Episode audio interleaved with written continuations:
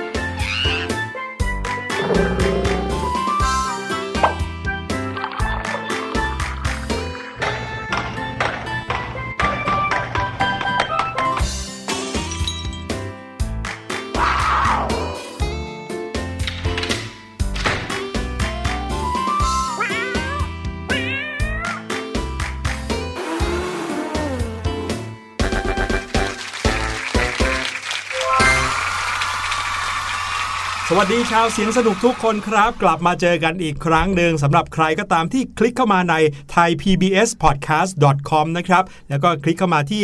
รายการสำหรับเด็กและครอบครัว รายการเสียงสนุกรออยู่ในนี้แบบนี้ล่ะครับ ใช่แล้วค่ะ และอีกหนึ่งเสียงที่จะขาดไม่ได้เลยก็คือ เสียงของพี่ลูกเจี๊ยบคนนี้นั่นเองค่ะ วันนี้นะคะเราจะพาน้องๆไปเที่ยวไกลกันถึงสหรัฐอเมริกาเลยล่ะค่ะไหนๆตอนนี้เขาก็เปิดประเทศแล้วนะ เราก็ไปเยี่ยมเยือนเขาสักหน่อยค่ะ แต่ที่ที่เราจะไปเนี่ยนะคะไม่ใช่ที่ทั่วไปเลยนะ เพราะว่าเป็นหนึ่งแลนด์มาร์คสำคัญที่ใครๆ ก็อยากจะไปเห็นด้วยล่ะค่ะ ใช่บอกว่าเป็นประเทศสหรัฐอเมริกาคนก็จะนึกถึงสิ่งนี้ แทบจะเป็นอันดับแรกๆเลยนะครับใช่สีเขียวๆนะคะแล้วก็ตัวใหญ่ๆแน่คิดเหมือนกันเลยใช่ไหม Hulk นั่นเองค่ะ ไม่ใช่ครับพี่ลูกเจี๊ยบ ไม่ใช่ฮ u ลแต่ว่าขนาดใหญ่กว่าฮ u ลมากเลยละครับ น้องๆ พอจะเดาออกหรือเปล่าครับว่าถ้าพูดถึงสิ่งก่อสร้างสีเขียวๆ ขนาดใหญ่โตมโหฬารที่ประเทศสหรัฐอเมริกาจะหมายถึงที่ไหนครับ เดี๋ยวเราจะกลับมาพาน้องๆ ไปเที่ยวที่นี่กันแน่นอนครับ แต่ว่าเริ่มต้นรายการของเราครับ ต้องต้อนรับกันด้วยช่วงเสียงปริศนาซะก่อน ซึ่งเสียงปริศนาของเราในวันนี้นะครับเป็นเสียงของอุปกรณ์ไฟฟ้าอย่างหนึ่งครับ น้องๆได้ยินแล้ว น่าจะพอเดาออกว่าเป็นเสียงของเครื่องใช้ไฟฟ้าอะไรนะครับ ใบให้นิดนึงว่าใช้นอกบ้านครับ ไปลองฟังกันดู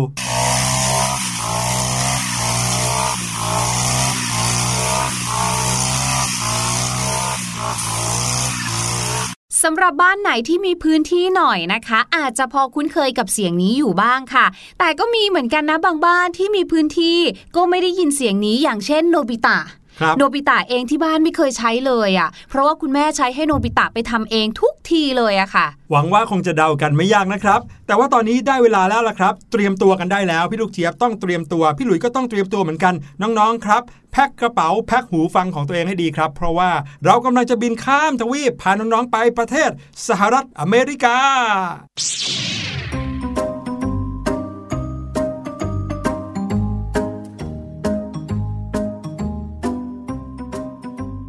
และตอนนี้นะคะเราก็อยู่ที่นครนิวยอร์กกันเรียบร้อยแล้วค่ะ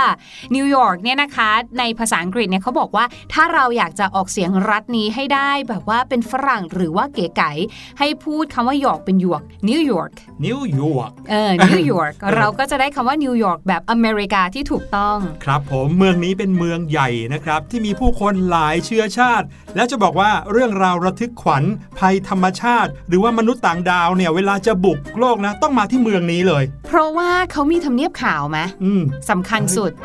ไม่ใช่ครับพี่ลูกเจี๊ยบทำเนียบขาวเนี่ยอยู่ที่กรุงวอชิงตันดีซีเมืองหลวงของประเทศสหรัฐอเมริกาครับที่เราทั้งสองคนพาน้องๆ มานิวยอร์กกันในวันนี้นะครับ อย่างที่ได้เกริ่นไว้ตั้งแต่ต้นรายการว่าเราจะมายังสถานที่แห่งหนึ่ง ที่ต้องบอกว่าใหญ่โตมโหฬารแล้วก็ถือได้ว่าเป็นสัญลักษณ์หนึ่งของประเทศสหรัฐอเมริกาเลยก็ว่าได้ ตัวเขียวๆ มีความสูงเป็นร้อยร้อยๆเมตรนะครับ สิ่งนั้นก็คือ อนุสาวรีย์เทพีเสรีภาพครับอนุสาวรีย์เทพีเสรีภาพนะคะ หรือที่ทุกคนเรียกกันสั้นๆเนาะว่าเทพีเสรีภาพ มีชื่อภาษาอังกฤษว่า Statue of Liberty นั่นเองค่ะ แต่ว่าชื่อนี้เนี่ยไม่ใช่ชื่อแรกของเขานะ แต่ดั้งแต่เดิมแล้วเนี่ยนะคะ เขามีชื่อว่า Liberty Enlightening the World แต่ว่าชื่อนี้เนี่ยนะคะอาจจะดูยิ่งใหญ่ไปซะหน่อยค่ะ เขาก็เลยตั้งให้เข้าถึงทุกคนได้ง่ายมากขึ้น ให้เข้าถึงคำว่าสิทธิเสรีภาพมากขึ้น ด้วยการใช้เป็น Statue of Liberty นั่นเองค่ะอนุสาวรีย์เทพีเสรีภาพนี้นะคะ ตั้งอยู่ที่เกาะลิเบอร์ตี้อ่าวนิวยอร์กที่นครนิวยอร์กเอ๊ะทำไมต้องนครนครค่ะนครนิวยอร์กนะคะ ที่สหรัฐอเมริกานั่นเองบอกเลยนะคะว่าที่นี่เนี่ยนอกจากจะเป็นที่ชื่นชอบของชาวอเมริกันที่ว่าจะต้องปรากฏอยู่ในหนังอเมริกันโดยส่วนมากเนาะอืมแล้วก็อย่างที่พี่หลุยบอกเลย เป็นจุดที่เป็นจุดอ่อน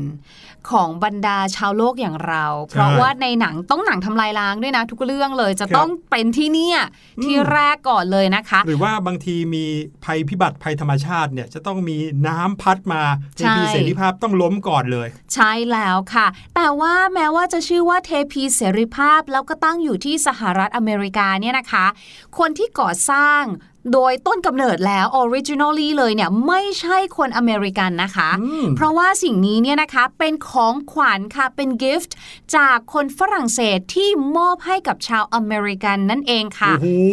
เขาให้ขอเป็งนขวัญของกันขวัญชิ้นใหญ่ขมานาดนี้กเลยเหรอเนี่ยจนสงสัยว่าในสมัยก่อน เพราะว่าเขาให้มานานมากแล้วนะคะ สงสัยว่าแล้วเขาขนส่งกันยังไงมากันทั้งตัวแบบนี้เลยเหรออืมแล้วก็เหตุผลนะคะที่ฝรั่งเศสใจดีจังเลย มอบให้กับชาวอเมริกันก็เพราะว่า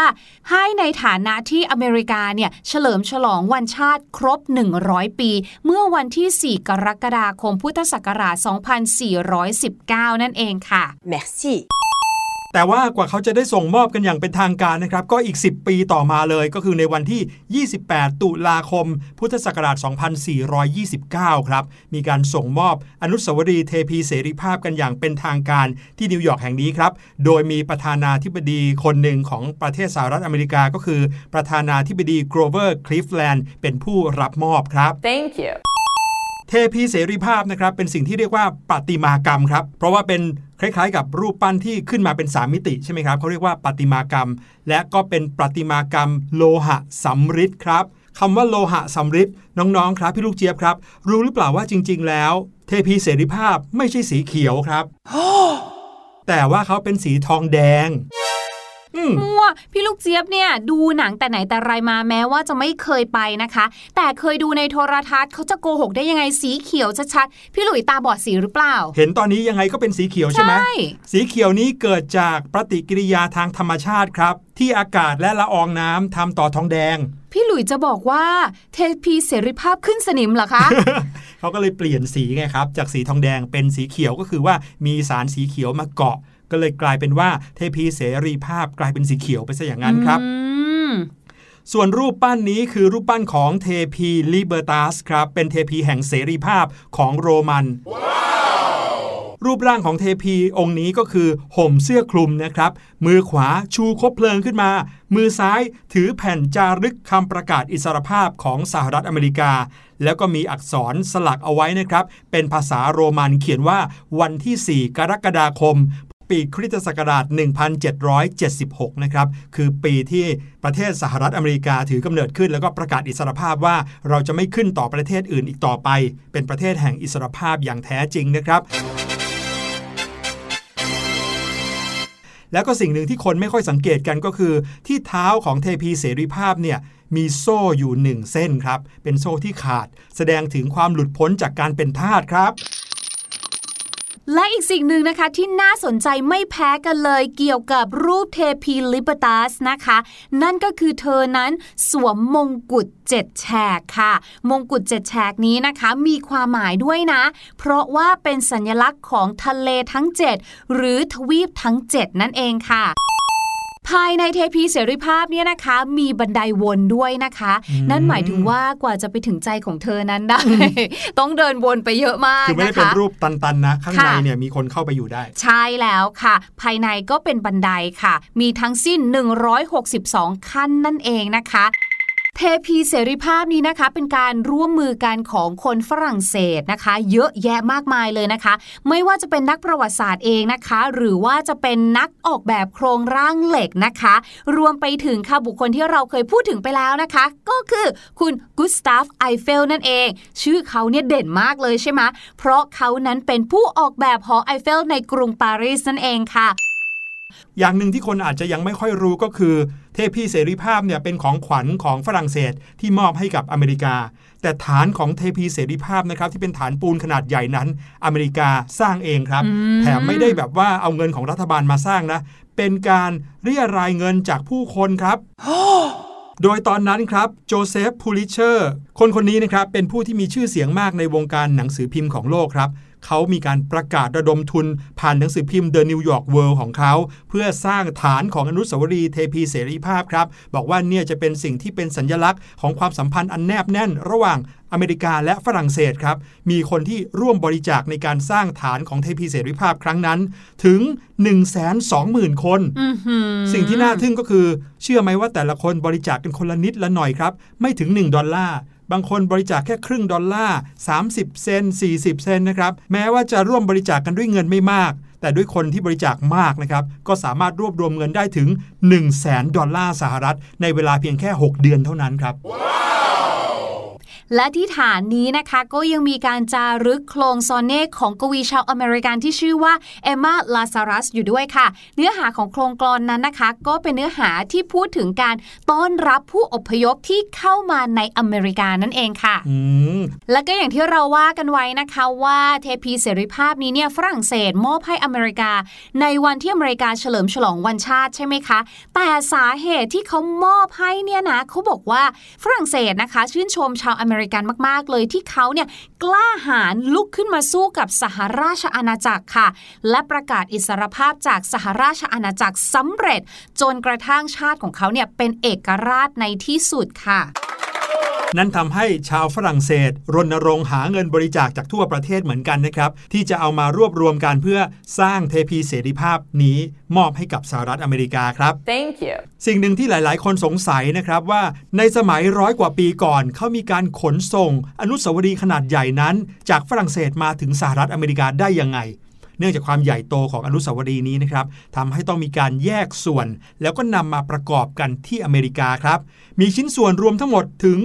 350 ชิ้นครับ แล้วก็นำมาประกอบขึ้นใหม่ โดยใช้ระยะเวลาประมาณ 4 เดือนครับ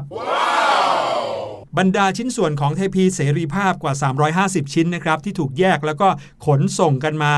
ทางเรือเนี่ยก็ถูกแบ่งบรรจุอยู่ในหีบใหญ่ ๆ ถึง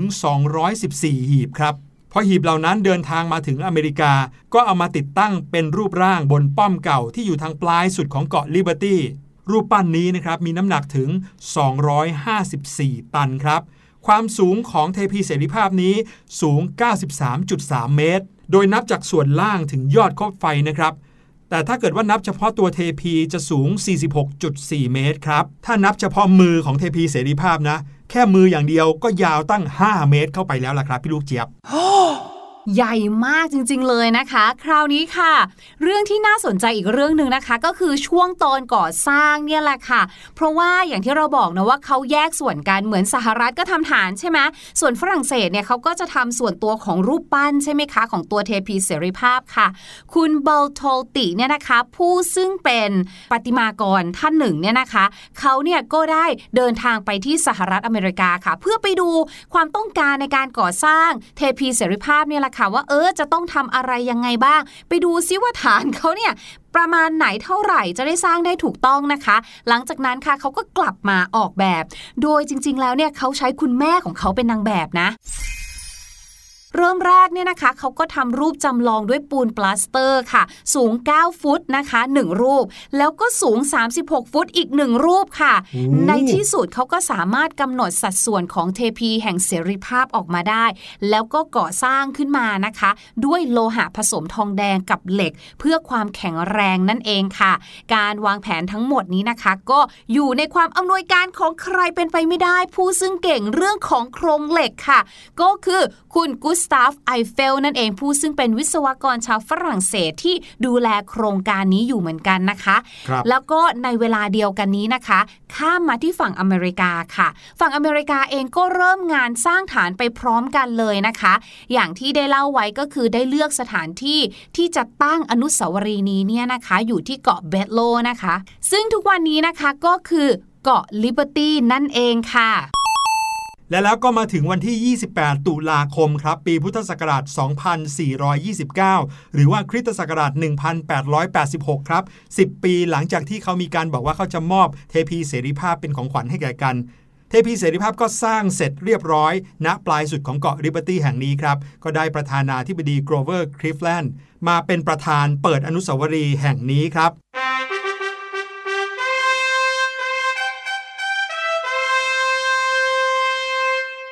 เนื่องจากในพิธีเปิดเนี่ยเขาจะมีการ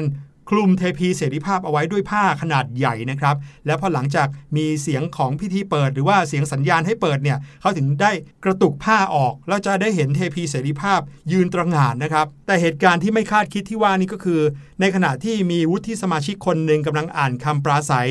ก็ได้มีการให้สัญญาณเปิดผ้าคลุมออกก่อนเวลากำหนดครับ แล้วก็มีการยิงปืนใหญ่ขึ้นมาเหมือนกับว่าได้เปิดเรียบร้อยแล้ว ในขณะที่วุฒิสมาชิกคนนี้ยังอ่านคำปราศัยอยู่เลยครับจริงๆ แล้วเนี่ยนะคะเทพีเสรีภาพเนี่ยเคยได้รับความเสียหายด้วยนะคะ จากเหตุการณ์หนึ่งค่ะ นั่นก็คือเหตุการณ์ระเบิดที่ชื่อว่า Black Tom ในวันที่ 30 กรกฎาคม ปี 1916 นั่นเองทำให้ส่วนหนึ่งของคบเพลิงเนี่ยนะคะ ได้รับความเสียหายค่ะ จากเดิมเนี่ยที่เคยเป็นไฟฉายทองแดงนะคะ ก็ต้องบูรณะกันใหม่ค่ะ เปลี่ยนเป็นเปลวไฟทองแดงเคลือบทองคำแทนนะคะ ในปี 1986 ค่ะ ส่วนคบเพลิงอันเดิมที่เสียแล้วเนี่ยนะคะเขาก็ไม่ได้เอาไปไหนนะ เขาก็นำไปจัดแสดงอยู่ที่ Liberty Museum ใน New York Harbor ค่ะ แล้วก็เกร็ดสนุกสนุกอีกเรื่องหนึ่งนะครับ ว่ากันว่าเทพีเสรีภาพนี้ถูกทำลายในภาพยนตร์ฮอลลีวูดมามากกว่า 20 ครั้งแล้วครับ แล้วก็ครั้งที่คนจดจำมากที่สุด น่าจะเกิดขึ้นในปี 1968 ครับ จากภาพยนตร์เรื่อง Planet of the Apes ซึ่งในเรื่องนั้นเนี่ยรูปปั้นเทพีเสรีภาพถูกหั่นครึ่งนะฮะ และบางส่วนก็ถูกกลบฝังเอาไว้ใต้ทะเลทรายครับพี่หลุยส์ก็จำได้นะ มีอยู่เรื่องหนึ่งชื่อเรื่อง The Day After Tomorrow มั้ง อันนั้นก็เป็นเหมือนกับว่า เห็นแค่แขนของเทพีเสรีภาพชูพ้นพื้นดินมานอกนั้นฝังอยู่ใต้น้ำแข็งหมดเลยแต่แม้ว่านะคะ ฝรั่งเศสเนี่ยจะให้เทพีเสรีภาพเป็นของขวัญกับสหรัฐอเมริกา ก็ไม่ได้หมายความว่าทางฝรั่งเศสเขาจะไม่มีนะคะ ราะว่ายังมีเทพีเสรีภาพที่เรียกว่าหน้าตาเหมือนกันเป๊ะ น่าจะเป็นพี่สาวฝาแฝดกันนะคะ อยู่อีกที่หนึ่งด้วยนะคะที่กรุงปารีสนั่นเองค่ะ รูปปั้นนี้นะคะเป็นฉบับย่อส่วนจากที่นิวยอร์กค่ะ โดยมีความสูงแค่ 22 เมตรเท่านั้นนะคะ ในตอนตั้งรูปปั้นครั้งแรกเนี่ยได้หันหน้าไปทางทิศตะวันออก ซึ่งเป็นหอไอเฟลนั่นเองค่ะ แต่หลังจากนั้นนะคะก็เปลี่ยนใจค่ะ เปลี่ยนมาหันหน้าไปทางทิศตะวันตก ซึ่งเป็นที่ตั้งของสหรัฐอเมริกาแทนค่ะ ในปี 1937 นะคะ เพื่อให้เป็นเกียรติแก่สหรัฐอเมริกาในงาน World Expo นั่นเอง แล้วก็จะได้ให้เทพีเสรีภาพพี่น้องสองคนนะคะ ได้หันหน้าเจอกันอีกด้วยค่ะอืมน่ารักจริง ๆ เลยนะครับโอ้โหพี่ลูกเจี๊ยบบรรยากาศแถวนี้น่าเดินเที่ยวจังเลยอะเราไปเดินเที่ยวแถวแถวๆเกาะลิเบอร์ตี้นี้กันดีกว่าครับได้เลยค่ะพี่หลุยพี่ลูกเจี๊ยบเนี่ยนะคะ เตรียม prop เพื่อการถ่ายรูปมาเยอะแยะมากมายเลยค่ะ เดี๋ยวให้น้องๆนะคะ ไปพักฟังเพลงกับเพลงที่ชื่อว่าอดออมดีกว่า แล้วเดี๋ยวช่วงหน้ากลับมาฟังเรื่องราวภาษาอังกฤษสนุกๆกันค่ะ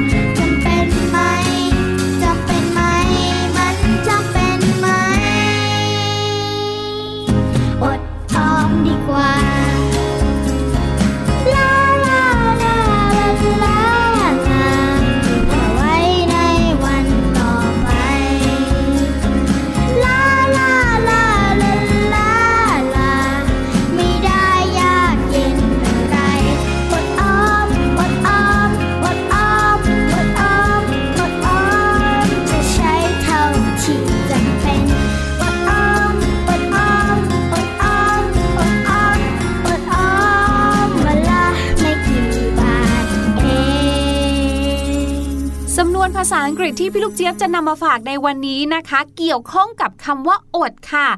สำหรับคำนี้นะคะ เวลาที่เราได้ยินเนี่ยอดเนี่ย พี่หลุยนึกถึงอะไรบ้างคะอดทนหรือว่าอดกิน อ่าใช่ไหมอดข้าวอดน้ำอดอาหารใช่ไหมคะครับหรืออีกหนึ่งความหมายก็คือ อดเลยอะ่ะเหมือนเป็นการแบบว้าเสียดายจัง พลาดไปแล้ว พลาดไปแล้วนะคะ ดังนั้นวันนี้ค่ะ เราจะลองมาฟังกันดูค่ะว่าในภาษาอังกฤษเนี่ยนะ ที่เทียบเท่าได้กับความรู้สึกว่า โหยอดเลยอะ่ะคืออะไรบ้างสำนวนแรกนะคะก็คือ that's too bad that's too bad โหยอดเลยอะ่ะ แย่จังเลยนะคะ หรือค่ะอีกหนึ่งอันนะคะก็คือเฮ้ย what a shame what a shame นะคะ ก็คือว่าแย่จัง โอ้ยเสียดายจังเลยนะคะ แบบนี้ก็ได้เช่นเดียวกัน รวมไปถึงค่ะ ถ้าเกิดว่าเราเนี่ยนะคะ อยากที่จะพูดเป็นประโยคนะคะ เป็นแบบเวอร์ชั่นง่ายๆเลยนะคะ ก็คือ it's a pity that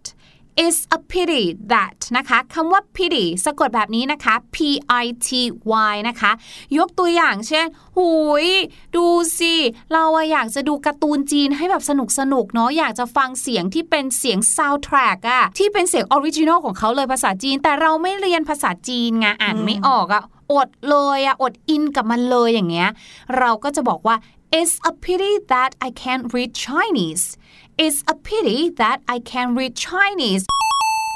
และนี่นะคะทั้งหมดนี้นะคะไม่ว่าจะเป็น it's too bad what a shame หรือ it's a pity that นะคะ สามารถใช้เพื่อแสดงความรู้สึกเสียดาย หรือว่าว้าแย่จังหรือโหยอดเลยอะ่ะ ได้หมดเลยค่ะ ขอบคุณพี่ลูกเจี๊ยบมากเลยครับ เอาล่ะ ตอนนี้เรามาเฉลยเสียงปริศนากันดีกว่าครับ ตามที่ได้บอกเอาไว้เมื่อตอนต้นรายการว่า เสียงปริศนาในวันนี้คือเสียงของเครื่องยนต์ชนิดหนึ่งครับ ที่ใช้กันอยู่นอกบ้าน เป็นเครื่องใช้ไฟฟ้าด้วย ลองไปฟังกันอีกสักทีแล้วกลับมาเฉลยกันครับ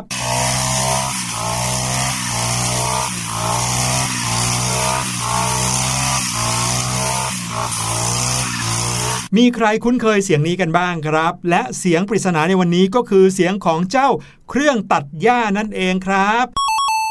น่าจะคุ้นเคยสำหรับบ้านที่มีสนามหญ้านะครับหรือว่าสำหรับบ้านที่มีสวนเนี่ยก็มักจะใช้เจ้าสิ่งนี้ช่วยตัดหญ้าเพื่อกำจัดวัชพืชครับ วันนี้รายการเสียงสนุกหมดเวลาแล้วครับ พี่หลุยและพี่ลูกเจี๊ยบต้องขอลาไปก่อน EP หน้าจะมีอะไรสนุกสนุกๆมาฝากอย่าลืมติดตามกัน สวัสดีครับ สวัสดีค่ะ